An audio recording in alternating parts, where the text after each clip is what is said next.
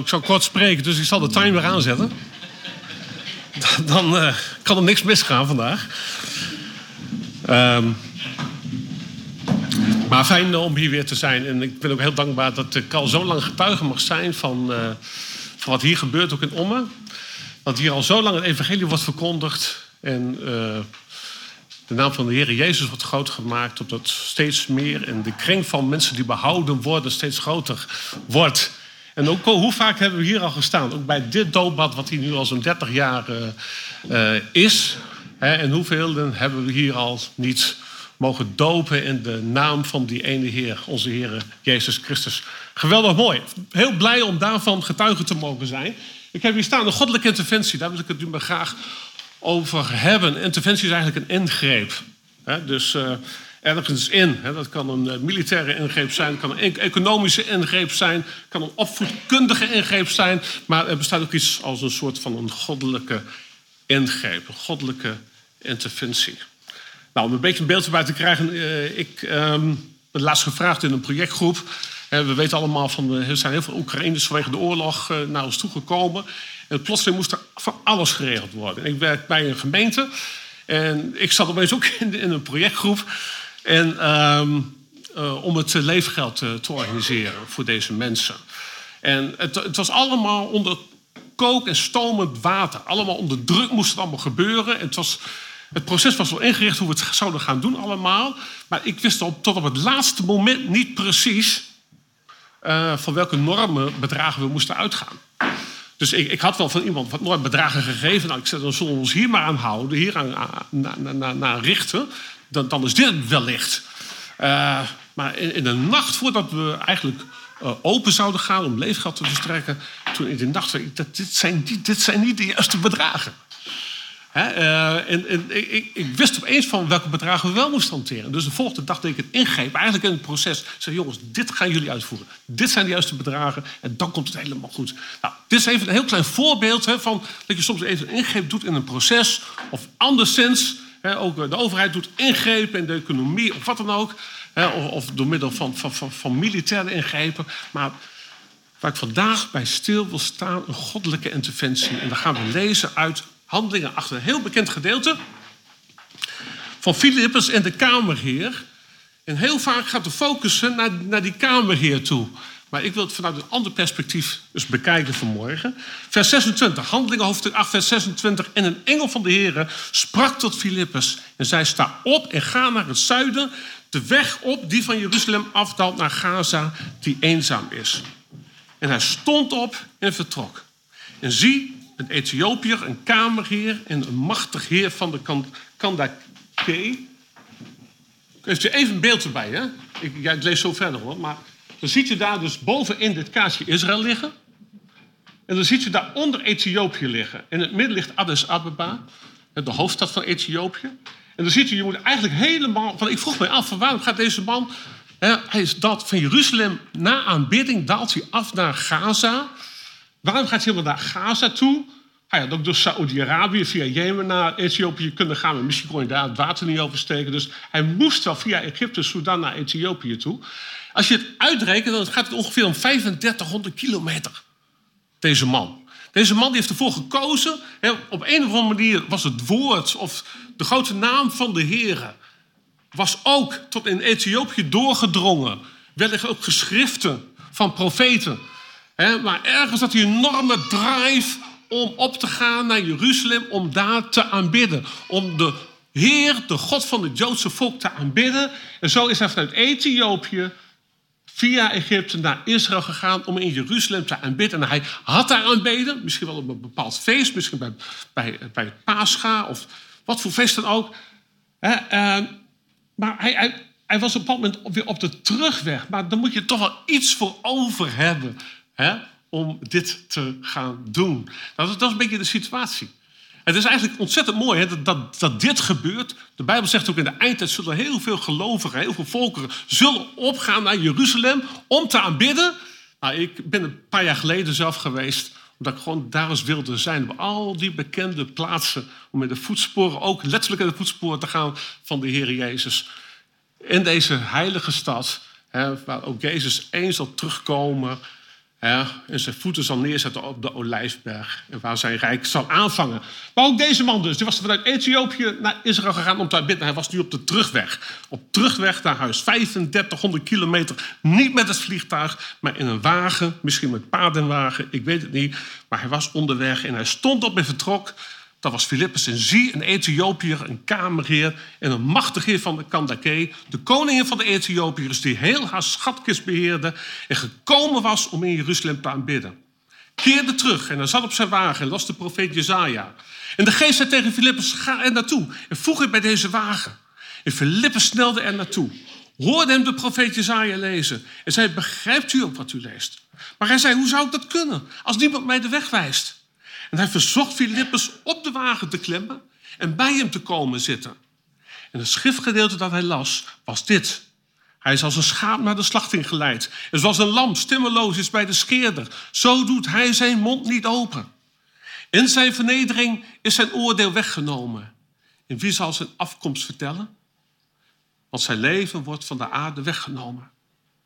En de kamerheer antwoordde Filippus en zei: Ik vraag u, over wie zegt de profeet dit? Over zichzelf of over iemand anders? En Filippus deed zijn mond open. En uitgaande van het schriftwoord verkondigde hij hem Jezus. En terwijl ze onderweg waren, kwamen zij bij een water. En de kamerheer zei: Kijk, daar is water. Wat verhindert mij gedoopt te worden? En Filippus zei: Als u met heel uw hart gelooft is het geoorloofd.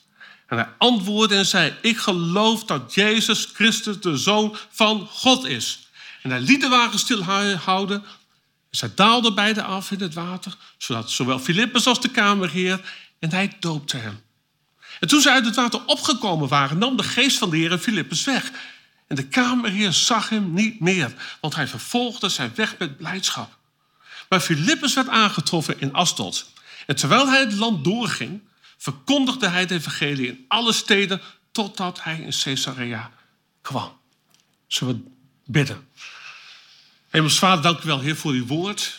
Heer, de, wat iedere keer weer opnieuw tot ons spreekt. Hoe vaak we misschien bepaalde gedeelten ook hebben gelezen. Is daar steeds weer, Heer, iets wat oplicht en wat tot ons harten spreekt. En zo willen we ook voor vanmorgen bidden, dat er ook uit dit zo'n bekend gedeelte toch iets mag oplichten voor een ieder van ons vanmorgen. Heer, wilt u zo onze harten openen, Heer, ervoor? Uw schrift. Heer, van, van eigenlijk ieder woord, Heer, dat blinkt en daar ons toeschittert als het water. Heer, dat we er door getroffen en door aangesproken mogen worden. Heer, wilt u zo in ieder van ons zegenen. Heer, wilt u deze ochtend zegenen en wilt u uw naam verheerlijken en de naam van Jezus. Amen het bijzondere is aan dit gedeelte eigenlijk dat het uh, op het moment dat er een engel van de Heer is die tot Filippus spreekt. En het is God die eigenlijk Filippus roept hè, om eigenlijk een hele mooie interventie te doen. Nou, de Heer die gaat hem gebruiken in, in dit verhaal. Maar als we even kijken naar het leven van Filippus. Op dat moment wordt hij geroepen door de Heer Jezus. De Heer Jezus zoekt zijn discipelen, de twaalf, roept hij bij elkaar, waaronder ook Filippus. En als je dan een beetje terugbladert in de evangelie, dan zie je dat deze man, deze discipel van de Heer, nog niet meteen heel sterk tevoorschijn komt. dus er is op een bepaald moment, dan, dan, dan is het bij de spijziging van de 5000, dat Jezus ook Filippus op de proef stelt. En zegt van, kunnen we, kunnen we voor deze mensen zorgen? Kunnen we deze 5000 mensen te eten geven?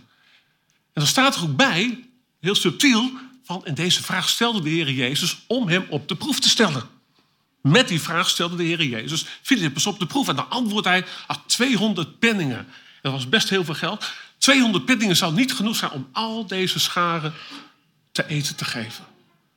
En dan komt Andreas bij de Heer Jezus. Die zegt, nou er is er een jongen die heeft vijf broden en twee vissen. En dan heft de Heer Jezus zijn handen omhoog en deze vijf broden en twee vissen. En hij dankt de Heer God voor dit brood. Hij stuurt niemand naar de winkel toe om brood te halen. Maar hij bidt, zegen en dankt de Heer voor dit brood en twee, twee vissen. En hij is met dat brood en met die twee vissen spijzigt hij de hele menigte. die 5000 man. Dus je ziet hem daar op dat moment nog niet zo heel erg sterk tevoorschijn komen. Op een ander moment, dat zien we in, hoeft u niet mee naartoe te gaan, maar in Johannes 14. Dan zegt Jezus op een moment, Jezus zei tegen hem, tegen Thomas, ik ben de weg, de waarheid in het leven. Niemand komt tot de Vader dan door mij. En dan zegt hij, als u mij gekend had, zou u ook mijn Vader gekend hebben. En van nu af kent u hem en u hebt hem gezien. En dan komt Filippus weer in beeld. Dan zegt hij, Filippus zei tegen hem, heren, laat ons de Vader zien en dat is ons genoeg. En dan zegt Jezus tegen hem, ben ik zo lange tijd bij u en u kent mij niet, Filippus. Wie mij gezien heeft, heeft de Vader gezien. En hoe kunt u dan zeggen, laat ons de Vader zien? Gelooft u niet dat ik in de Vader ben en de Vader in mij is? Hij was toen nog een discipel, een leerling van de Heere Jezus. Weet je, en als leerling mag je ook zulke vragen stellen, mag je ook zulke opmerkingen maken, mag allemaal. Maar het komt allemaal niet zo heel sterk over, maar dan gaan we op. En dan hebben ze gewoon de kruisiging van de Heer Jezus meegemaakt op Golgotha. En dan gaan ze daar naar die bovenzaal toe om te bidden ook voor de uitstorting van de Heilige Geest. Wat nou op een moment ook gebeurt. Waarbij het tongen als van vuur op de discipelen komen. Op deze apostelen, die van discipelen overgaan naar apostelen. Wacht dan ook te Jeruzalem totdat gij kracht ontvangt uit de hoge. En gij zult mijn getuigen zijn, zegt de Heer Jezus. En vanaf dat moment zien we het omgekeerd bij Philips, Philippus die zijn weergaan niet kent. Opeens zien we een krachtig man tevoorschijn komen. Een instrument die kan interveneren, zeg maar. die God kan gebruiken in zijn dienst. En dan zijn kracht laat gaan op weg. En dan gaat naar Samaria toe. En hij drijft daar demonen uit. Onreine geesten drijft hij eruit. Hij laat lammen en kreupelen. Hij bidt voor hen zodat ze weer staan op hun voeten en weer gaan. zo is de Heer bezig. Deze man die eerst helemaal niet zo sterk overkwam. En misschien herkenden we ons er wel in. Helemaal niet zo sterk, maar eenmaal vervuld met de kracht van de Heilige Geest gaat hij op weg als een evangelist om het woord van God te verkondigen. En machtige tekenen en krachten volgen hem. En zo mag hij, wordt de Heer gebruikt, de Heer. En zo gebruikt de Heer hier iemand die ook bereidwillig is om in zijn dienst gebruikt te worden. En zo zien we ook hier een bereidwillig dienaar van de Heer Jezus. Opgaan, zodra de Heer hem roept. Hoe weten we dat hij bereidwillig is? Dat er staat, een engel van de Heer sprak tot Filippus en zei, sta op en ga naar het zuiden. De weg op die van Jeruzalem afdaalt. Daar gaan zij die eenzaam is. Nou heren, daar zullen we nog eens even over moeten denken. En dat komt nog wel een keer. Ik, uh, ik zal er eens over bidden. En uh, vasten. En uh, nou, misschien dan ga ik wel eens. Nee, hier was een bereidwillig dienaar. En er staat in vers 27. En hij stond op en vertrok. En zie, een Ethiopiër, een kamerheer en een machtig heer van de Kandake, de koningen van de Ethiopiërs, die heel haar schatkist beheerde en gekomen was om in Jeruzalem te bidden, keerde terug en hij zat op zijn wagen. En las de profeet Jezaja. En Filippus snelde, vers 30, ja, en hij las de profeet Jezaja en de geest zei tegen Filippus, ga er naartoe en voeg u bij deze wagen. En Filippus snelde er naartoe. Hier zien we een bereidwillig dienaar. Iemand, een, een bruikbaar instrument in de handen van God, die God ook daadwerkelijk kan gebruiken omdat hij toegewijd was aan de zaak van de Heer. Omdat hij toegewijd was aan de verkondiging van het evangelie. Dat hij toegewijd was om het evangelie van Jezus Christus te verkondigen. Lieve mensen, zulke dienaren gebruiken. Zoek de Heer Jezus. Zulke dienaren die bereidwillig zijn, willen opstaan zodra de Heer roept om te gaan om het evangelie te verkondigen. Zulke mensen zoekt de Heer. En zo komen we dan ook op het punt dat God deze man, misschien heel eenvoudig visser is geweest. Ik weet niet wat voor beroep hij ooit heeft gehoeven. Maar dat hij toegewijd was, het overgegeven was aan de Heer Jezus. Aan God kon hij hem gebruiken. En zo treffen we deze man aan. Snelt hij af op die wagen waar die kamerheer uit Ethiopië zit. En misschien wel geschrift heeft meegenomen. Uit Jeruzalem om de profeten nog eens na te lezen. Dan leest hij dat hele bekende hoofdstuk uit hoofdstuk 53. En, en, en de geest zei tegen Filippus, ga er naartoe, voeg het bij deze wagen. En het geschriftgedeelte dat hij las was, hij is als een schaap naar de slachting geleid. En zoals een lam stemmeloos is bij de scheerder, zo doet hij zijn mond niet open. En zijn vernedering is zijn oordeel weggenomen. En wie zal zijn afkomst vertellen? Want zijn leven wordt van de aarde weggenomen. Over wie gaat dit? Weet je, mensen die God echt willen leren kennen, die, die, die, die stellen vragen. Die gaan er naar op zoek. Die gaan kloppen. En de Bijbel zegt, het zal open gedaan worden. Ze gaan zoeken, ze zullen vinden, ze zullen bidden en ze zullen ontvangen. Dat is wat, wat God belooft. Zodra we gaan kloppen, zoeken, bidden, dan zullen we ontvangen en vinden. En zo mag Filippus gebruikt worden als instrument in Gods handen om die hele mooie weg, die persoon, die heerlijke persoon van de Heer Jezus Christus, de Zoon van God, te mogen uitleggen. Het gaat hier in deze eeuwenoude geschriften over de Heer Jezus. Meer dan 300 profetieën hebben betrekking op de Heer Jezus. En de kans is heel klein dat al die profetieën in slechts in één persoon worden vervuld. Maar toch zijn ze vervuld in de Heer Jezus. zo legt hij het uit van, hé, hey, deze man, dit is nog niet zo lang geleden gebeurd. Hij is gestorven, hij is gekomen als een lam. hij heeft zichzelf naar de slagbank, naar het kruis van Golgotha laten leiden, om daar te sterven voor jou en voor mij. En zo mag hij het evangelie uitleggen.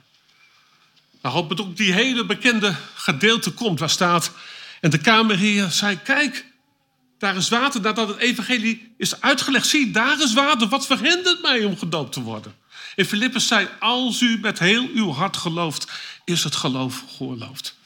Weet je, dit gedeelte doet altijd weer denken aan de dagen dat ik zelf tot bekering kwam. In de Vrije Evangelisatie in Zwolle. En dat was toen nog in de dageraad aan de Molenweg in, uh, in Zwolle. En dat was altijd helemaal afgeladen. Ongeveer net zo groot als deze ruimte. was allemaal helemaal afgeladen vol. Op zondagavond doopdiensten. En wat mij altijd bijgebleven is, dat er op het toneel stond daar een bord. En er stonden een paar woorden uit dit gedeelte, uit Handelingen 8. Daar staat, indien gij van ganser harte gelooft, is het geoorloofd. Er stond er altijd weer als een prachtig getuigenis voor al die mensen die daar aanwezig waren. Indien gij van ganse harte gelooft, is het geoorloofd. Is het niet geweldig? Het is dan geoorloofd. Zo ingewikkeld is het niet. De Kamerling zegt ook, de Kamerheer zegt ook, wat hindert mij om te worden gedoopt? Want daar is water. Weet u, lieve mensen, niets hoeft u te hinderen te worden gedoopt. Niets. Laat al die stemmen zwijgen die u ervan weerhouden om te worden gedoopt. Al die andere stemmen. Er is slechts één ding nodig en dat is het geloof in uw vertrouwen te stellen op de Heer Jezus. En niks meer. Indien gij van Hans ganse harte gelooft in de Heer Jezus, dan is het geoorloofd. Meer is er niet nodig. Meer is er niet nodig. En welke stemmen ook bij u opkomen, ja maar, of zus, of dit, of dat. Er zijn zoveel stemmen die kunnen opkomen om dat watergraf niet in te gaan. Maar een van die liederen zegt ook: laat alle stemmen, laat andere stemmen in mij zwijgen. Opdat ik hier ook in mag gehoorzamen en mag gaan. In navolging van ook die kamerheer. Dat watergraf ingaan, mijn oude leven afleggen.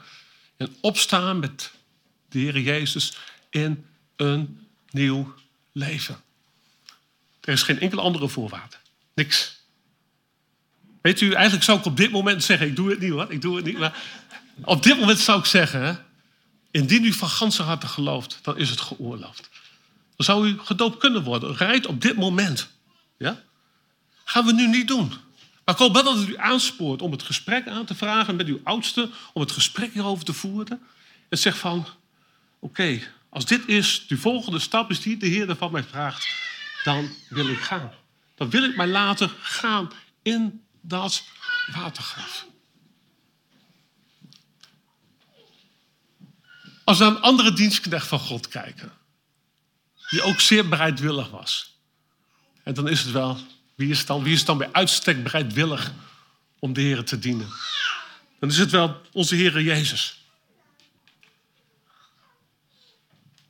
En dan staat er in Filippenzen 2, vers 5, daar staat, laat daarom die gezindheid in u zijn die ook in Christus Jezus was, die hoewel hij in de gestalte van God was, het niet als een roof beschouwd heeft aan God gelijk te zijn, maar zichzelf ontledigd heeft door de gestalte van een slaaf aan te nemen en aan de mensen gelijk te worden en een gedaante als een mens bevonden, heeft hij zich vernederd en is gehoorzaam geworden tot de dood, ja, tot de kruisdood. Over bereidwilligheid gesproken. En Jezus heeft het ultieme offer gebracht voor jou en voor mij om ons vrij te kopen van de zonde. En juist dit vers bij uitstek toont ons die bereidwilligheid, die toewijding ook. Als een dienaar van de Allerhoogste God. Zie, hier ben ik, Heer, om uw wil te doen. En juist in die woorden ligt zo'n diepe laag van, Heer, hier ben ik. Ik wil mijn leven uitgieten tot in de dood voor alle mensen. Voor alle mensen.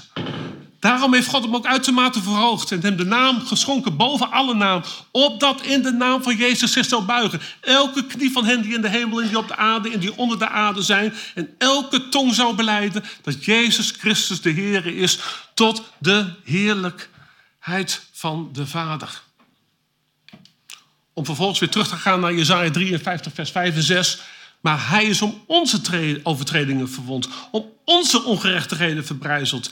De straf die ons de vrede aanbrengt, was op hem. En door zijn streamen is er voor ons genezing gekomen.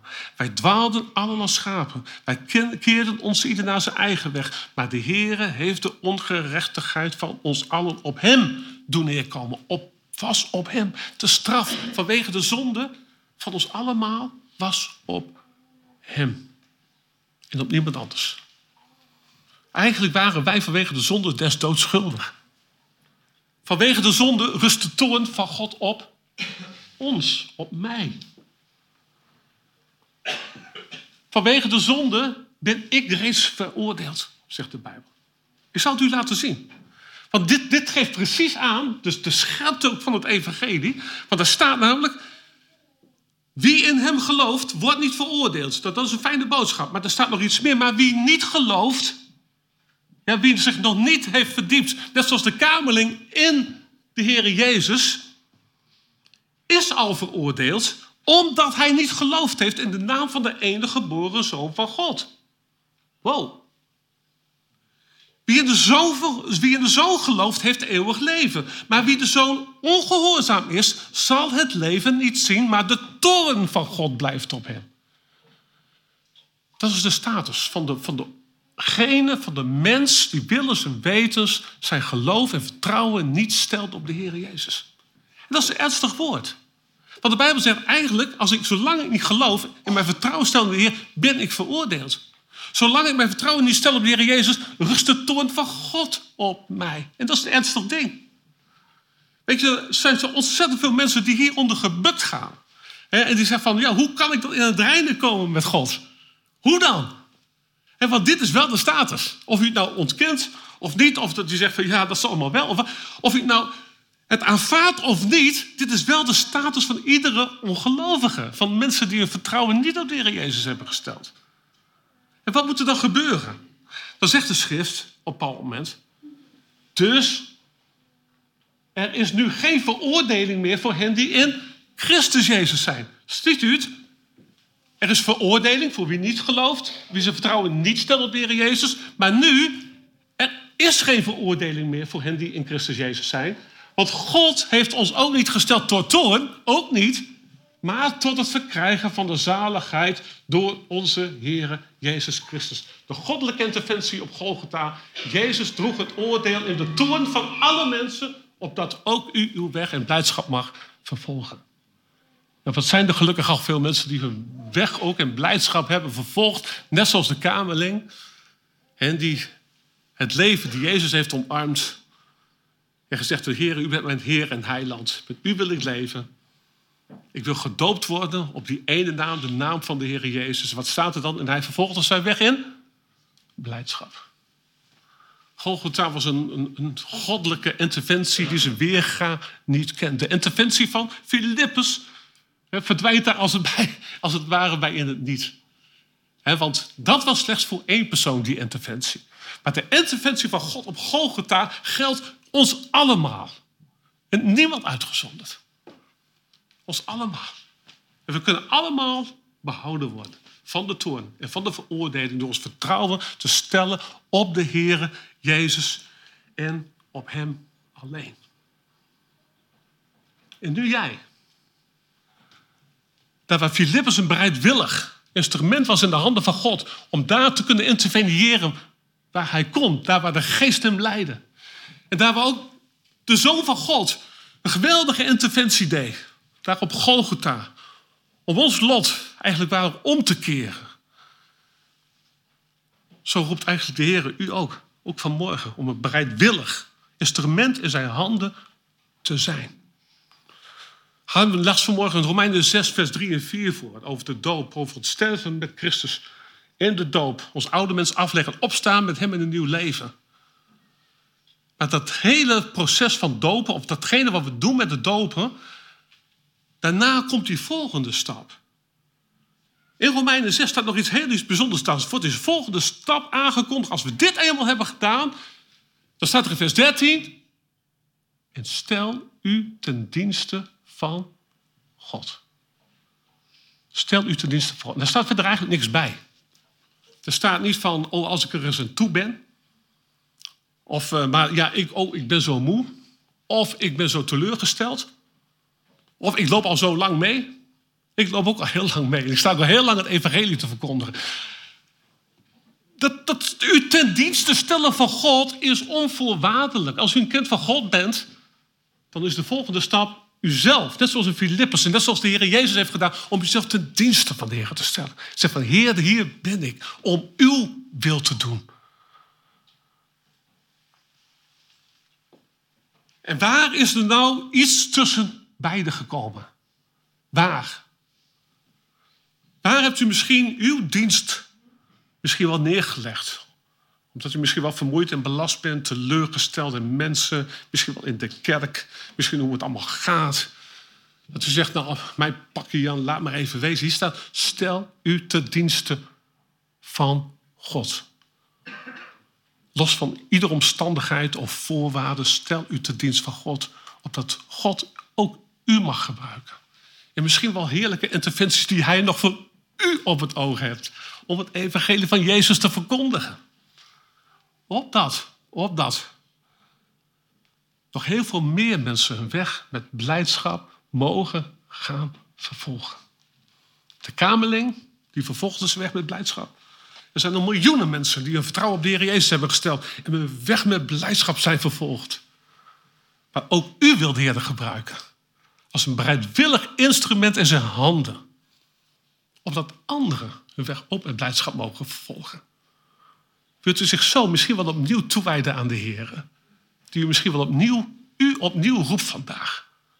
Om in zijn dienst te gaan staan. En hem te verheerlijken. Dat eeuwige evangelie te verkondigen. Tot eer en lof van zijn naam. Amen.